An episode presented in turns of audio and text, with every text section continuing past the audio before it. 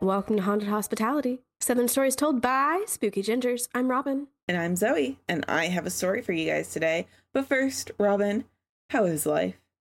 Life is good, but creepy. Oh, great! Because, because yesterday we watched, well, today you watched, yesterday Yeah. I watched Mhm. uh, a certain movie in preparation for uh, tonight's recording of our Patreon episode about Smile. Yeah, we watched Smile.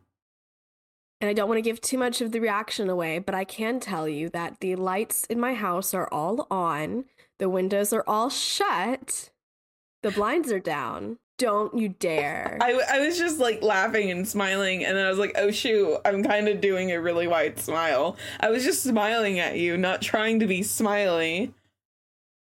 hmm Mhm. I, I was guessing that one or both of us was going to try to do the smile while we were actually recording that episode.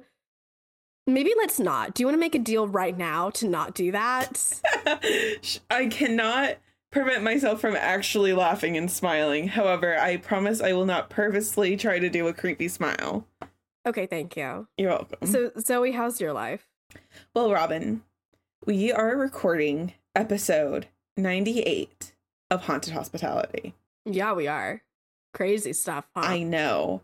And technically, our 100th episode was a few episodes back just because of two part twos and a the haunted Halloween. yep a halloween so we are we actually have already gotten the achievement saying congrats on 100 episodes but But but the true 100th is coming soon um i have something really exciting prepared for it because it is my episode but this one will probably be a little bit longer but robin and i are going to be recording on location yeah. we're going somewhere haunted and we will be recording a full episode, two full episodes there.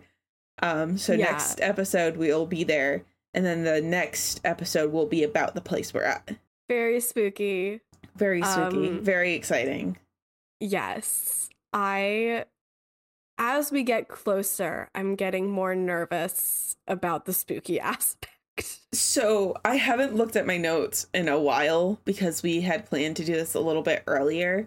Um a Mhm. little bit. Um, Just a tad. just a, like before you broke your leg. Um, but so we had planned to do this a while ago, but it wasn't Robin breaking her leg that had stopped us. it Thank you a- for clarifying. yeah, I did want to clarify that. It it was almost an entire year ago at this point. But now we are finally doing it, so I haven't looked at the notes for probably about a year, but I'll be updating them soon. And it's I think it's the kind of haunting where it's like if you're not in this particular room, you probably won't see anything. Thank God. Thank Yeah. God. So I'm gonna we're not ask that for that room. room. I'm kidding. I'm kidding. I, you can't make room specifications, and I don't know if it's the same. Like, cause we got two queens, cause we're two queens. But um, but uh, I don't know if the haunted room is that room. That kind of like it might be a one king room. You know. Okay, okay. I'm let's hope. Okay. but All right, sounds good. but yes, my house life is that I'm very excited for that. Uh, do you have a something something for us? I do. I do. I have something spooky continuing our theme of Something dreamy. nighttime, dreamy, yeah, dreams. So, him. today I'm doing night terrors. Okay. And the reason I was so watching you at the beginning of your uh, liminal space, Yeah. something spooky, is because you were going in on the different stages of sleep and the difference between REM sleep and other sleeps. And I was like, ooh, why, yada. Like, you really- You're getting close. But okay, I'm talking about night terrors, which are not nightmares. Okay. They happen in different stages of sleep. Nightmares are dreams, which happen in REM, which stands for rapid eye movement. Yes. There are three other stages of sleep, which are non rapid eye movement, NREM. You have nightmares in REM sleep, And this is something that you, not always, but you can quite easily remember the next day. Right. And you can wake up from these. Mhm. Night terrors occur during the deepest stage of NREM sleep. It is very rare for somebody to wake up, and it is fact characterized by the fact that they just don't wake up from this. That being said, they will move around a lot, whereas people don't typically move around a lot with nightmares. So people will sit up, they will scream, they will move their limbs around, they will just stare sometimes, they will kick out, they will be sweating, they will be breathing heavy. It is really hard to wake someone up who is going through this. And if they do wake up, they're really not going to have any idea of what's going on. They're going to be really confused. And it is really recommended that you don't wake them up because they could lash out since they're already moving. And it could make the whole incident go on for longer than it otherwise would. And it's better to just watch them, make sure they don't hurt themselves, and make sure there's nothing around them Okay. that would lead them to hurt themselves. Is this where sleepwalking is, or is that unrelated? So it is, it's kind of like a correlation, I think. Okay. It is sometimes and often enough accompanied alongside sleepwalking. Got it. Okay. And the way they put it, it sounds like sleepwalking is a bit of its own thing. However, you can be having a night terror and sleepwalking at the same time. And because you're just, you're very much moving your body Right. non REM sleep. Whereas in REM, part of I think what characterizes it is the fact that like your body is essentially shut down hmm which is the thing that makes sleep paralysis so scary because you're kind of awake, Right. you're interpreting the world around you, but you just literally cannot move because your body still has that lock on it. And in night terrors, you don't have that lock on your body. So in a way, it's like the opposite of sleep paralysis. You're asleep, but you don't have the lock. Yes, this is the opposite of sleep paralysis. And it happens more often in kids, and kids never remember it the next day. Okay. which can be kind of disconcerting because their eyes might be open and they can really be looking like there's something in the room with them that they're terrified of, like Mhm. specifically. And so, you know, you're trying to talk to this kid, but this kid is not responsive to you whatsoever because to them, you are not there. right. They do not sense you. You are not getting through to them. And so this will last maybe, this will usually just last a few minutes, maybe up to 10. There are incidences, I think of it going maybe to 30 or 40, but typically that's very rare. Mhm. So instead, you have it just kind of stopping at some point. And so the next day, like you kind of go up to that person and you're saying, Well, what happened last night? And they literally have no idea what you're talking about. But for you, I, I can totally see, like, if you had no idea that this was a thing, I would think that, like, this person experienced something potentially paranormal, very traumatic. Like they were possessed. Could be. Mhm. And in fact, I don't think I had, I mean, who knows? I might have had night terrors. It can happen into like almost, at a certain age, like about like almost half of kids can have it. But I also saw much lower percentages, so I'm not really sure. But when they were saying sitting up and staring ahead, it made me think of this one moment that my friend Rachel told me about. Mhm. I was spending the night at her house and we were sleeping in the same bed. And she said she was watching TV in like the middle of the night. I sat straight up with my arms in front of me like this. and then I'm going to mimic to Zoe, but otherwise you're not seeing me. And then like I just kind of moved my head like this, like to the side. Oh. And I was like, I think maybe smiling, eyes open, and was like, hello, Rachel. So that does not sound like uh night terrors because it doesn't sound like I was scared. But it does No. sound like possession. Yeah. And in fact, that was her thought too. So she left the room. Oh no. She's like, demon can have you. I'm gone. yeah, she. There was no like attempt to help me. She was like, I'm out. That's hilarious. Yeah, I just had to share that again. I don't think I had a night terror based off of that, but I was out of there. Uh, or she was out of there, and I was out of it. Now, this can happen in adults too, but typically it, it peters out once you're a teenager or so. But when adults do have it, they might remember it the next day. They might remember a little bit of it the next day. I don't know why, but I guess it must be something in the difference of maybe how deep it is in adults versus little kids. Okay. I don't know. I'm not a scientist. Maybe it's just like the way your brain works is a little bit different when you're an adult and your brain's like fully formed and connected versus when you were a kid. I thought you said fully warmed, and I'm like, we don't heat up. What? You don't microwave your brain every night? Probably stop that. you just like stick your head in there and the disc rotates underneath you and No, I opened the latch. Do you not have a latch? Oh yeah. I forgot Uh-huh. about the latch. Well, not everybody uses their latch, Zoe. It's about 40% of people.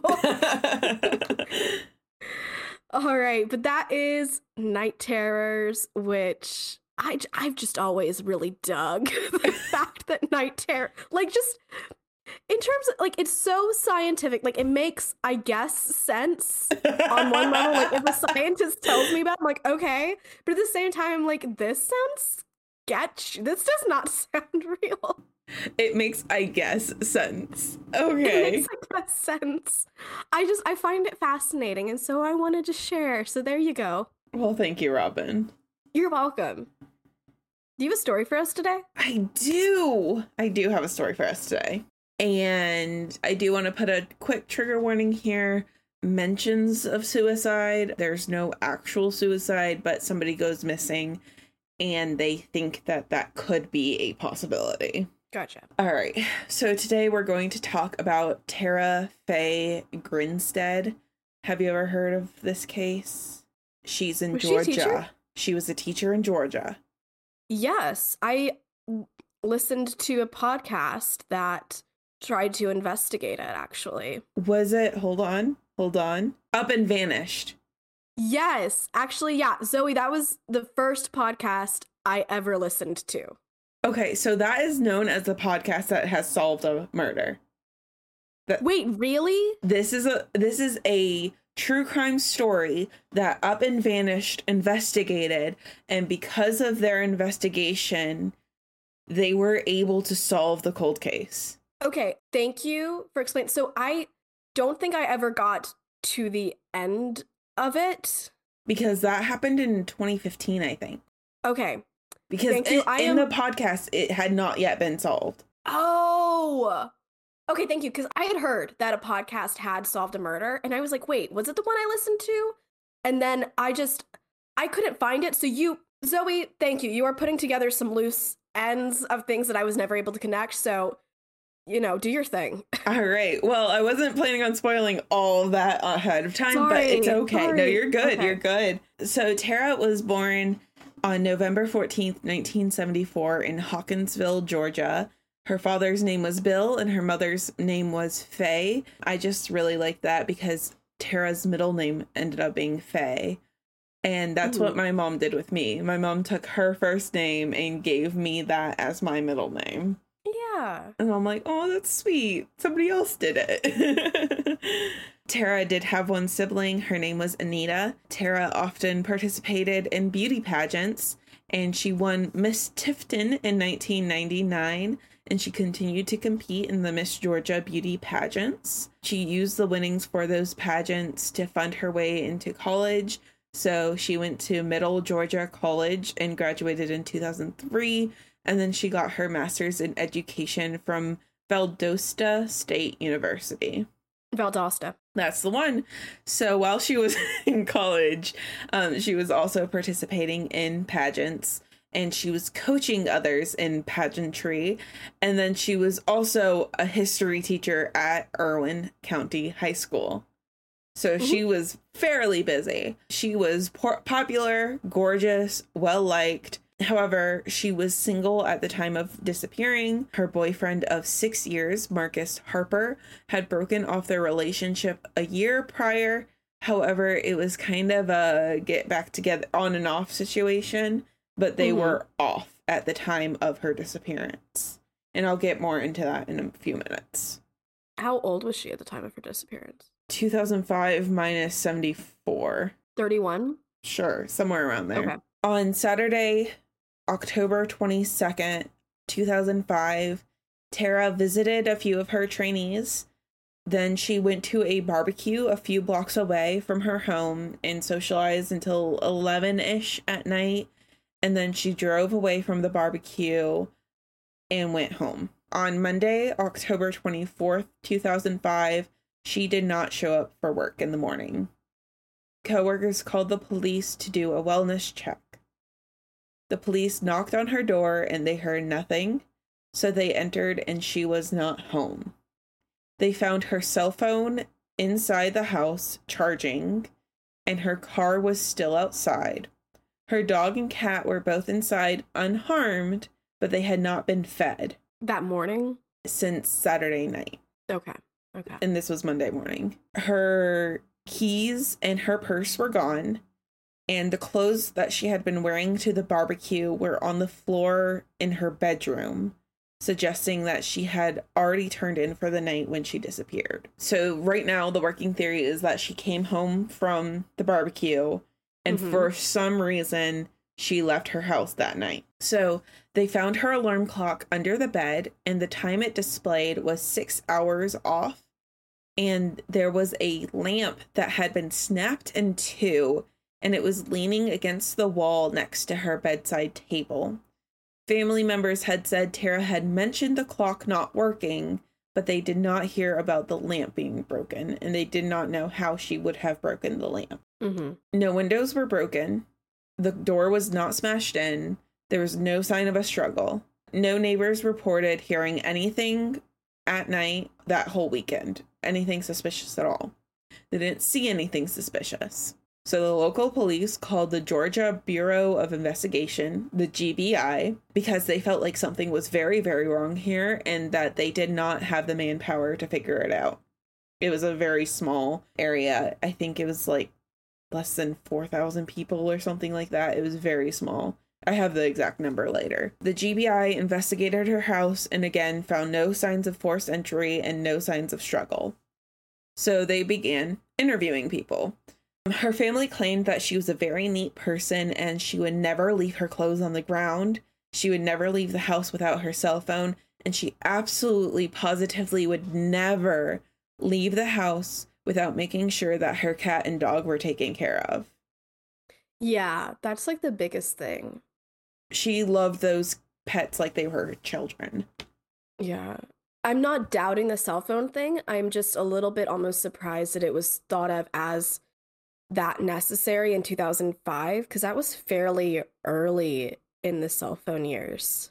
Yeah, I'm trying to think. In 2005, in that time, my mom did have a cell phone that she kept on her, but it was mostly because she was like, oh, I'm gonna just in, like, because we memorized her cell phone number. So Yeah. it was like, you need to call me in case anything happens, kind of thing. Yeah, which I guess this must have been two probably.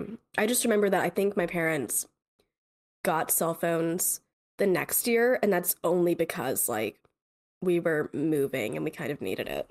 Yeah. So I guess she was maybe just ahead of the times, you know? Mhm. So the family also said that it was strange that her car was found unlocked. Oh, the car was found unlocked. Um, the family said that it was pretty strange that it was found unlocked. And the At her drivers house, I'm guessing. at her house and yeah, Okay. in her driveway, it was unlocked and the driver's seat was pushed all the way back, like as far back as you can go. But Tara was five three. hmm And Robin, you and I are part of the short club, and my seat is almost as far forward as it can get. I'm quite close to my steering wheel. Yeah. And so, like, there's no way she was driving with the seat all the way back. No, no, there was not. Even stranger, there was an envelope of cash just sitting on her dashboard. And the family didn't know where it came from. The bankrupt records didn't show that she had withdrawn any cash recently. And you'd think that if her place was robbed or there was somebody who came and took her, that they wouldn't have, they would have either taken the cash or would not have left it behind. Yeah. So that was like super weird. People were like, what the, what is this? So immediately they started a search for her. There were volunteers all over town. She was well liked, like I said. Um, she kind of was the face of their town because it was a small town and she was this big beauty pageant winner. hmm So immediately people were going everywhere, walking just trying to find her. They were looking all over farmland because it was fairly rural. So they were concerned that maybe somebody like dumped her body in a cornfield or something like that. So people were searching everywhere, calling out for her. They set up a Tara command center. They set up a phone tip line and a website. And there was even a thousand, a hundred thousand dollar reward set up for her safe return, or another hundred thousand dollar reward set up for information leading to arrest and conviction. So if you gave them information that allowed somebody to rescue her and arrest whoever did it, you would get $200,000. Okay. If they were putting out both, I almost wonder if they were already. I, it sounds like they were already kind of wondering if she had been killed. I think that's just kind of the go to assumption in cases like this. Yeah. Where it's like there's no way she would have run away. I think they were all kind of assuming she was already dead. Okay. So people were riding ATVs, horses, and they were looking for her all over the county, but nothing was found. The principal at her school, Bobby Connor, was quoted saying, We're a small community, and this has really touched home because it is something you read about happening elsewhere. This is someone with a tremendous magnetic personality, and the kids just love her. Marcus comes up first thing. They're like, Well, gotta find the ex boyfriend. So they had had a six year relationship. The last two years were rocky, um, with it officially, quote unquote, ending a year prior, but really finally ending two weeks before she disappeared. Oh, so they were on and off during that last year. Yes. Okay. So he had moved in back to town recently and about a week to two weeks before she disappeared, they had met up and they had gotten into an argument. And after that, Tara went over to a friend's house and she was crying. And she um her friend described her as absolutely devastated and said that they were done for good. Tara had told the friend she had learned that Marcus was actively dating a quote much younger woman. Okay. Mm-hmm. Okay, okay. Sorry. I'm with you now. So they like really truly or at least she says broke up mm-hmm. 2 weeks before she went missing and he was new to being back in town. Yeah, so he had moved in relatively okay. recently, yeah. Okay, thank you. Mm-hmm. I'm slow. I'm back. No, you're good. That was kind of it, it relationships. They're difficult. so when Marcus was questioned by a journalist, he told them that the last time he saw Tara was that argument and that she had begged him not to leave her. He said, quote, She approached me crying. She was very irrational. And she told me that if she found out I was dating someone, she would commit suicide. End quote. Mm-hmm. That made Tara's family and friends very upset, and it made them suspect Marcus because they said that doesn't sound like the Tara they knew. Police agreed with family members, saying that if it had been a suicide, they would have found her body by now because people who die by suicide can't hide their bodies. Yes, I mean that's accurate. That that's yes, that's yeah. accurate.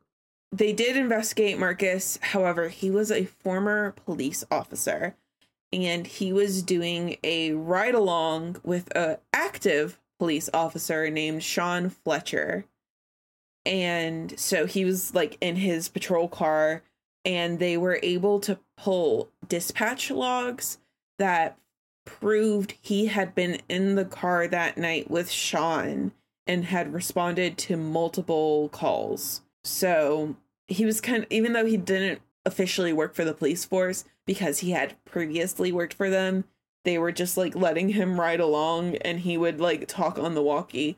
So with the times he had responded, he physically would not have been able to do anything to Tara. That's like the most precise alibi I could even I mean really. Yeah. Like you it is an alibi like your alibi is the police. Yeah.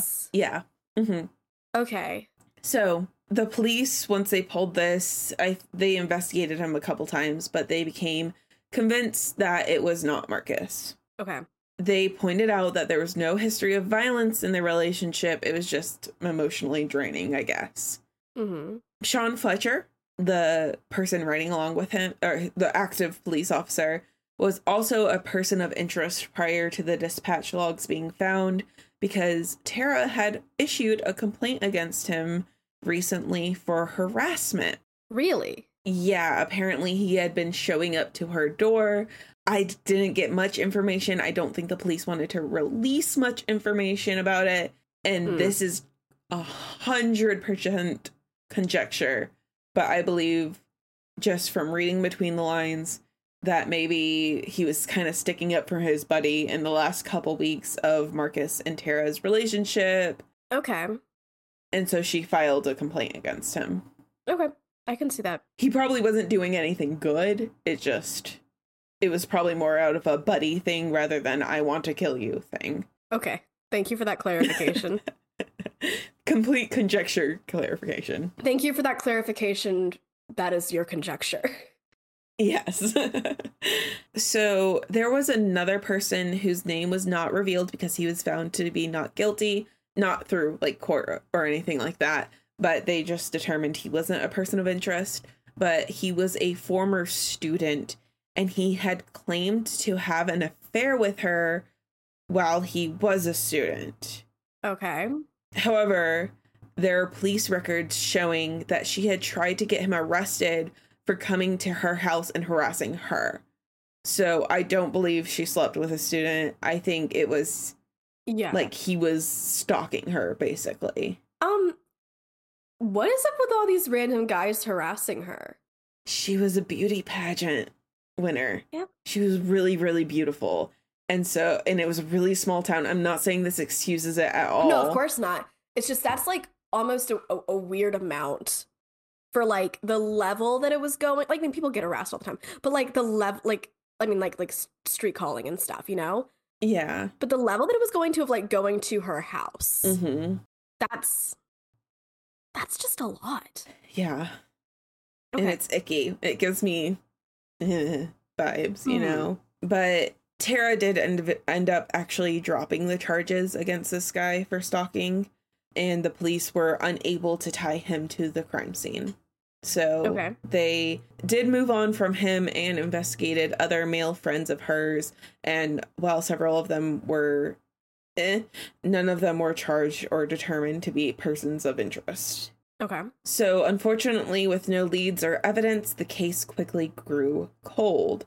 Some people suggested that with all the drama of the three men harassing her, perhaps she just left town to escape the drama of her life. However, again, her family insisted that could not be the case because there's no way she would, at the very least, abandon her pets like that. Yeah. hmm Yeah. And she left cash and she didn't take her car. Yeah, yeah, yeah, yeah. She didn't take her car. How would she have escaped, you know? Yeah. And then she broke her lamp. yeah, yeah. Maybe that was the camel that, or the straw that broke the camel's back. She broke the lamp, and she's like, you know what? I'm outta got, here. I, I gotta going." leave. Yeah. Gotcha. Love you, pets. Never talking to you again. Apparently. So, in January 2006, there was this woman. Her name is Jennifer Kesse. And I read that name and I was like, that sounds really familiar. She is actually somebody that has been on my list to cover for months at the very least, if not years a year. Um, but I just haven't covered her yet. But Okay. she is a woman in Orlando who went missing in a very similar way. She went home one day and then nobody ever saw her again. In her case, her car was discovered parked about a mile away from her home, and security footage saw the person parking her car and walking away, but the person could not be identified due to the quality of the footage.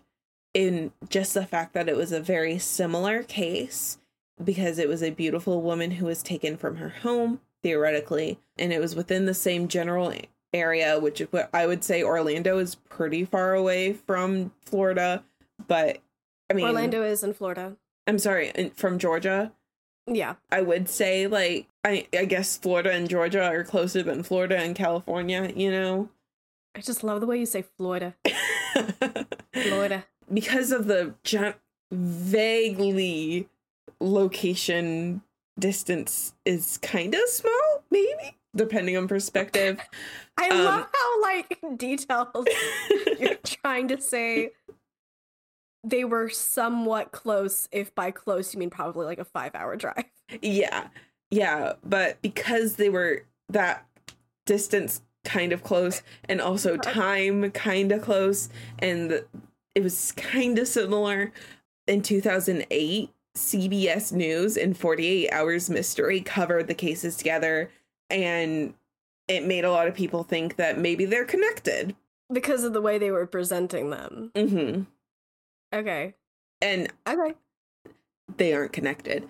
Um, feel like that's the most likely answer. Yeah, the most likely answer is that they aren't connected. However, because CBS, I'm sorry, 48 Hours Mystery covered this while they were covering her case, they interviewed police with the GBI and they released information that had not previously been released. Oh, and okay. that was that they had found a latex glove in Tara's yard, a quote, stone throws away from her front porch. And the- Stone's throw is really not descriptive. it was really, really close to the point that they did not believe it was like somebody walking by who dropped it or anything like that. Like they, Okay. it was close enough that they were like, this is related to her case.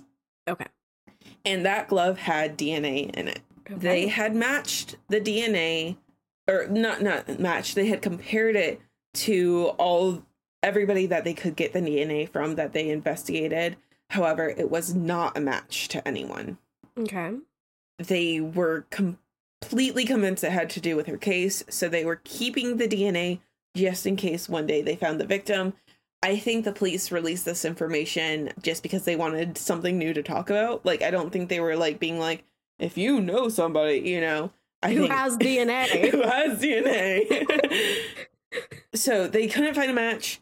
They entered it into the Georgia in the national database. They waited, and basically they were saying, "We're just hoping that one day somebody gets arrested for something completely irrelevant. They get their DNA entered into the database, and we'll get a ping." Basically, okay. so while they were waiting, the leads continued to come in.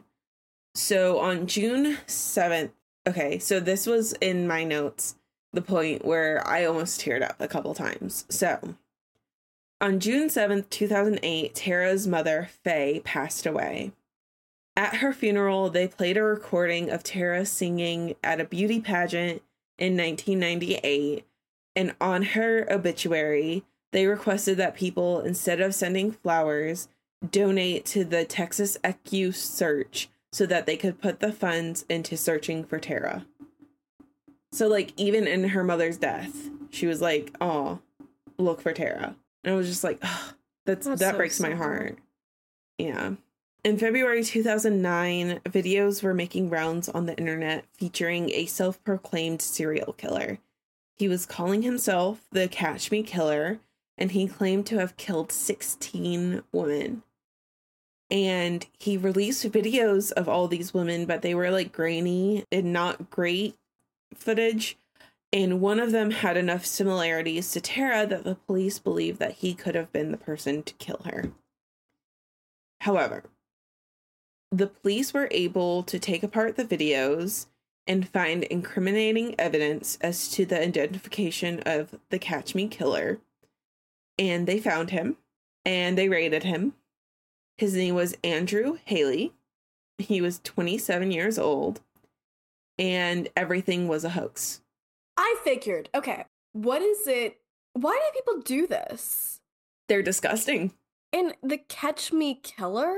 Yes.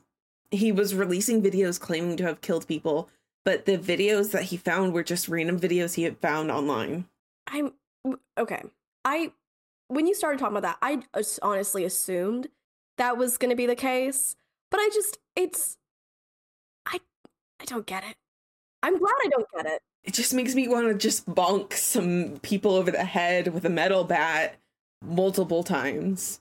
Guys, what is up with all of these false confessions? I don't understand it. I feel like it's like a narcissism thing. Like you want all the attention on you or something. Catch me. Catch me. Catch me. It's literally catch me. I think he wanted to feel big about himself. Mm. But it's literally the smallest of people who do these things. I read that and I got so mad. So unfortunately, still nothing had come in. So on December 2010 in December 2010, at the request of her father, Tara was declared dead. In 2016, a man named Payne Lindsay learned about this case. Payne is a director, a documentary filmmaker, and a podcast host. Wait, okay. I think I forgot that it was Payne Lindsay who did that podcast because I've listened to him on at least two other Okay. podcasts. He's he's a very prolific mm. podcaster. Yeah, so he's not like you or me who just like research things on the internet. Like he's like in he it. goes there. Yeah. yeah, he's he's like goes there. He's like an investigative journalist who has so much time on his hands. well, I mean, this is his job. Uh, no, yeah, it's his job. But I think they made a movie. You know BJ Novak? no. Okay, he was on The Office. I Oh. think he's he did and is in a movie. I saw the trailer and it's about this podcast investigative journalist who goes to investigate a murder and I'm like, "Oh, and I didn't put the name Payne Lindsay, but I was like, "Oh, they're doing a thing on that podcast guy I listened to." I've heard about a series or movie that follows that same plot, but I think it's a woman who is the investigative journalist. Mm, Podcast. BJ Novak. Okay. Um anyway, that was a digression. Anyway, I just okay, Payne Lindsay. Yeah. So he heard about the case. He did his thing, deep dived into the relationship. I'm sorry, the research. And he made the podcast called Up and Vanished, where in the first season, he tre- retraces police steps and witness testimony and he compiles it all into a new light. I did not listen to it. It is an entire series of podcasts, and I did not have the time to listen to all of it. And I went to his page, and his page has some information that I did pull, and it's linked in my sources. Mhm. But um, holy hell, do I want to listen to it? You know. Yeah. So I do plan on listening to it. I just prefer not to listen to podcasts about topics I'm going to cover, so I don't accidentally copy them. basically. Oh yeah. Oh, I completely get that. I I like to listen to I mean and there are some that like I listened to before I even knew I was going to have a podcast. Right. But then sometimes I will look up stuff that we cover after it's already published just to like hear what other people have done about it too. Yeah. Yeah, hear their takes on it. Yeah. So, in in February 2017, after listening to the podcast, the GBI said that it was very helpful in shedding new light on the case. They also said that somebody had come into the sheriff's office with information and gave them enough probable cause to issue an arrest warrant. This person is kept anonymous for their safety. However, there are a lot of people out there on the internet who assume that this is Payne Lindsay himself walked in. Oh, okay. But I'm not saying that is the case. That's just what some people are hypothesizing. Okay. So on February 23rd, 2017, they arrested Ryan Alexander Duke for Tara's murder. Wait, who who was who was he? Ryan had been a student at Irwin County High School when Tara was a teacher. It Was is- he the one who was harassing her? No, he was a different person. Okay. So it is unknown to the public if he was her student or not. There was another teacher there who was interviewed, and she said she never, she doesn't know if he was her student. But the be, town, like a record of that? yes, but I don't think they were pulling records to talk to the, like, the school wasn't making an official announcement. It was just friend of Tara, who also was teacher, who Okay, okay. was talking. hmm Okay. But in a town of a population of 3,414 people at the time, even if she wasn't his teacher, most likely he knew about her. Because that population in the entire town is smaller than our high school's population was when we went there. Yeah. Yeah. So Another woman who actually was the one who was talking about this, her name is Wendy McFarland. I knew I had her name somewhere in here. She was the one who said she didn't know if he was Tara's student or not. Okay. And she was quoted saying, My recollection of Ryan was that he was just, he was a very bright young man. He was very nice. And most people who were interviewed about Ryan remembered him as a polite kid who was on the tennis team. Okay. So Ryan had already graduated by the time he, Tara disappeared. She had broke he broke into Tara's house with the intent to rob it, thinking that she was not home. However, she was, and she tried to stop him. Ryan strangled her so that he wouldn't get into trouble, and then he removed her body from the house. So it was a robbery. It was. It's just he apparently was able to get in without a sign of a struggle. And when he killed her, he messed up a lot of places and was panicking, didn't know what to do. Some people hypothesize like he wasn't very forthcoming about exactly what happened that night. Mm-hmm. Um, or if he was, it was not leaked to the news. But mm. basically, there's a chance that he was going to take her car, but then he ended up calling his friend Bo Dukes. I know they Ryan's last name is Duke, Bo's last name is Dukes. They're unrelated. But okay. he ended up calling his friend Bo and Bo helped him take Tara's body away from the crime scene. So that's so unrelated to everything to, else. Yeah. Uh-huh. Like it wasn't random, but it was almost to the point that it was random. Exactly. He had thought she was gonna still be at the barbecue when he broke in, but she was and tired. He left the cash, and he left the cash probably because he was panicking. And he had been in her car. Yeah, they think he was gonna take her body out with her car because he didn't drive at the time. Okay, I'm curious how they got to that point point of narrowing it down to him. I don't know. That's the biggest thing. Is like that's why I really want to listen to that podcast and be like, what did he say that was good enough for a judge to issue a warrant years later? Yeah. Mm-hmm. But Bo was arrested on March 3rd, 2017, for assisting Ryan. He was charged with attempting to conceal a death, hindering apprehension of a criminal, and tampering with evidence. He had actually turned himself in when he had heard that Ryan was arrested. So when he heard Ryan was arrested, he walked to the precinct and said, I helped him with it. Okay. So Anita, this is the most uh, gut wrenching thing to me. Anita, which is Tara's sister, um, she says she was floored when they arrested Bo because she had been friends with his family for years and she said that while people were searching for Tara's body in 2005, she stayed in town living with a relative of Bo's.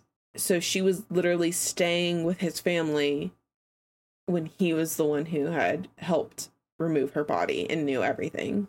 Oh, my, that that really is gut wrenching. Yeah, because that's a memory of so much trust mm-hmm. that you have because his family lived on the outskirts of town. Unfortunately, even after questioning, they were not able to find Tara's body.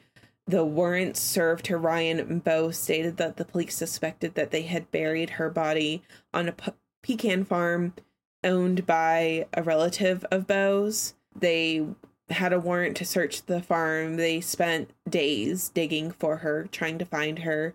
And during the process, an agent was interviewed and he claimed that they had found some things and that they were collecting evidence, but that her body had not yet been found. And okay. the police believe, after they were unable to find her body, that the two men had burned her body and then disposed of what they could not burn.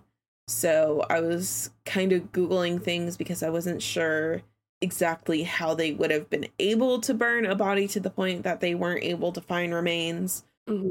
So, crematoriums, which is where we burn bodies to ashes, they usually burn at 760 to 982 degrees Celsius, but 1100 degrees is required for complete bone breakdown. And bonfires usually get to 600 degrees, but they can get to a thousand if you know how to make them burn hot. Okay. So theoretically, they could have created a bonfire in the backyard or in the farm that could have burned her down to the point where there's very little bone left. I mean, I believe it. It's just all it it almost sounds like absurd, Yeah. you know? Like it, it was like set up for I don't know, like a mur- like a murder mystery novel esque level of who done it kind of thing. Yeah, you don't because you don't hear about that happening. You don't Mhm. hear about people burning the body. Yeah. You really don't. Yeah. Okay. So what happened next? I well, I'll tell you. Okay, thank you. So in 2017, in August, a grand jury filed four cha- charges against Bo, the friend, two counts of making false statements, one count of hindering apprehension, and one count of concealing the death of another. Bo had lied to the GBI officials in 2016 when he had been questioned about the disappearance of Tara, which I'm like, wait, why were they? Oh, I'm sorry, that probably is 2006, not 2016. But Okay. but I don't know why they had questioned him. Like, I guess he was relatively close enough. I don't know. But okay. the judge, Melanie Cross, issued a gag order to everyone involved in the case. And this is a big reason why some of the information isn't exactly known for the final moments. She issued a gag order because she was afraid that if they spoke to the media that Ryan and Bo would not be able to get a fair trial since the jury Okay. members would be prejudiced.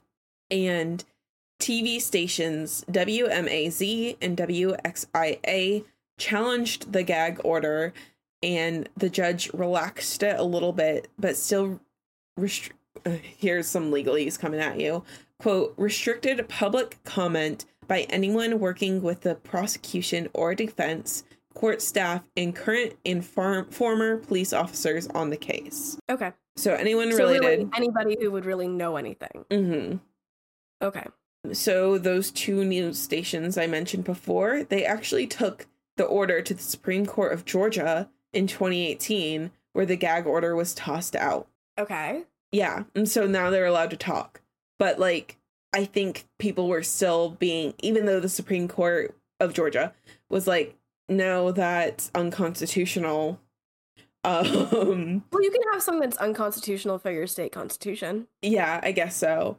But even though that's not within the judge's powers, I'll say, to do, Okay. I think a lot of the people related to the case kind of still honored the gag order just because they probably agreed with the judge's reasoning.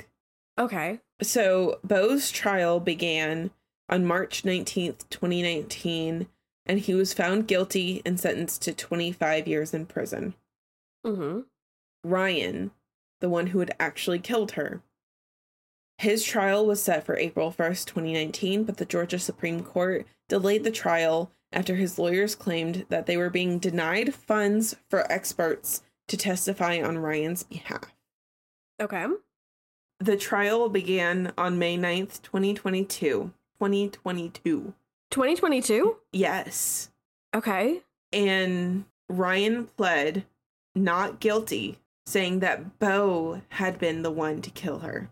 And on Okay. May 20th, 2022, he was found not guilty of murder, aggravated assault, and burglary, but he was found guilty of concealing a death because his defense claimed that it was Bo who had killed her. So in Bo's trial, they said Ryan killed her. In Ryan's trial, they said Bo killed her.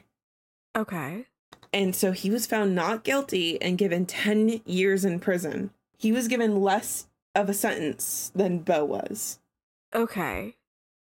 Yeah. So we just don't know what happened. I mean, he had earlier confessed to being the one who had killed. Like Ryan pol- had. Ryan had.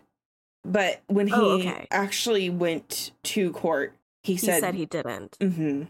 Okay. So while the court has found them both not guilty of murder, just guilty of hiding a body, we know one of them did it, and we're pretty Yeah. sure it's Ryan. Okay. And that's where we end. That's the end. I, I'm genuinely so confused. Okay, so he did confess.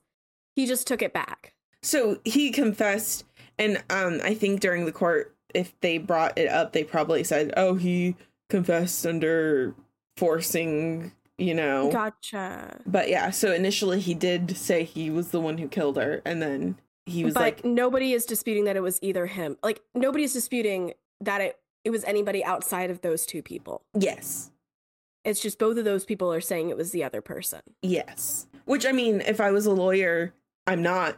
That's exactly what I would do because you can't prove without a reasonable beyond a reasonable doubt that it was this one if he's saying it was the other. No one was there. Literally the only two people, Who would know what happened? and they still are. I mean, I'm I'm listening to this, and I because of the gag order, I guess I I Yeah. I don't know. And I was reading articles and articles and articles, and they were all saying the same thing, which was Mhm. almost nothing. Like, I was reading articles that came out from the time it was happening because it was 2022. Those things are still very active, very fresh. Yeah, I mean, this is 2023 when we're recording this. Yeah. just barely. Like, this wasn't even, his trial wasn't even a year ago. That's I really didn't expect that because I I'd had like okay, so I had listened to that podcast we talked about Up and Vanished. I had listened to maybe the first several episodes and then like by the time I got to that point, I think I just like didn't have time to listen anymore and then I would go back to the beginning. It, it was just a never-ending cycle of going back to the beginning. Right. And so I was always operating under the assumption, not like that it was any one particular person, but like because it, it's just, I was so very familiar, I think, with the cast of people that you had brought up at the very beginning and like, not saying it was her ex boyfriend, but like her ex boyfriend and that relationship. And then I think maybe even the harassing student to come up, you know, just like those people that like the fact that it's one of these two other people mm-hmm. And that it had absolutely nothing to, even though like people were kind of weirdly obsessed with her or just weird to her in general that it really had nothing that we can see have to do with it Exactly. And I, I think there is this natural want for people to focus mostly on true, true crime cases where it was something traumatic, where it was, oh, it was the ex boyfriend who didn't like that th- she broke up with him. Like there, there's this natural want for us to find a reason in murder, Mhm. and when it's just completely random, it's just not something we like to think about. yeah we we naturally want to have a story you know our Mhm. brains just work that way we love or at least i will not love we think we live in a world of cause and effect Right. When we genuinely don't And there's a lot of people who like listen to true crime podcasts like our own because they're in a small way at least they're thinking, okay, what can I do to not be the victim? What can I do? Yeah. What s- warning signs can I see that these people didn't see? And there's a small part of you that listens to true crime episodes and think, okay, this is how I'm going to protect myself. But the unfortunate truth of the matter is Tara did nothing wrong here. True crime victims do nothing wrong when they get attacked. They're victims, you know? And unfortunately, sometimes the happenstance is you can't avoid these situations. it just happened Yeah. But that is all I have for you. I personally might have a couple more stories similar to this where it was a cold case that was solved years, years later because recently I've been doing like deep dives into those and they're Mhm. just so interesting to me because I want to see what is the final thing that after years and years of nothing that brings it all together exactly yeah i it's so interesting to see how the threads connect or Don't. how they don't. Yeah. Yeah. I think yeah. this case is definitely a big example of that one. Mhm. And I still don't feel like I have the clear picture for myself of what happened. Yeah, it's it's like there's so much information at the beginning because people were dwelling on it. And then they found the Yeah, person when you- responsible and then they're you're done. Bye. That's it. I mean, think of like murder mysteries because just the way that like we are trained to think of stories, okay? You are introduced to people at the very beginning that are going to play a point. So like I this is spoilers for See How They Run, which came out in 2022. I was watching a movie See How They Run, which was a murder mystery with Saoirse Ronan in it. Uh that was like it inclu- it was kind of it was funny. It included Agatha Christie in there like as a character. Oh, okay. But there was this one guy at the very beginning who we seemed to dwell on for a little bit without there being a clear reason why. And I was like, okay, he did it. Yeah. And Yeah. I was right. Like, so the, the reason I bring that up, other than bragging that I knew the ending of that See How They Run, is because I think with the way that, like, yeah, with the, with the way that we're trained to see it, we think that one of these people who we're introduced to is going to be it. That there is Yep. some clue that is just, it's there, but we're just not seeing it. And that's just not how life works at all. Um, which I it's it's a good reminder. Yeah. I remember when I, a few years ago, I was wa- trying to watch a new one of those shows with my mom because I had recently talked about how in, I think it was Monk, that I could always kind of tell who done it because they were one of the first people introduced usually. It's like somebody introduced within the first 10, 15 minutes of this 30 minute show it would be that person and it sometimes would be a character that it's like why are why are you here if not to be the murderer and then wow. and we were watching another show and i forget what show it was it was one episode of it and they didn't introduce the killer who was or the person who was the killer until the last like five minutes and i remember telling my mom I'm like well that's just bad writing like how are we supposed to figure out who done it if we don't even know this person existed that's just bad writing and i'm like Hmm. well now i'm like well that's real sometimes It's real.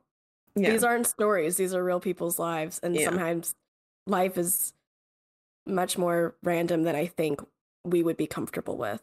yeah but we like it to be very predictable We do. Our brains our brains it makes sense to them. yeah Well, Zoe, thank you for sharing this story. you're welcome Everyone, if you appreciated today's episode, please rate, subscribe, review, tell a friendo, subscribe to our Patreon at patreon.com slash haunted hospitality for just $3 a month.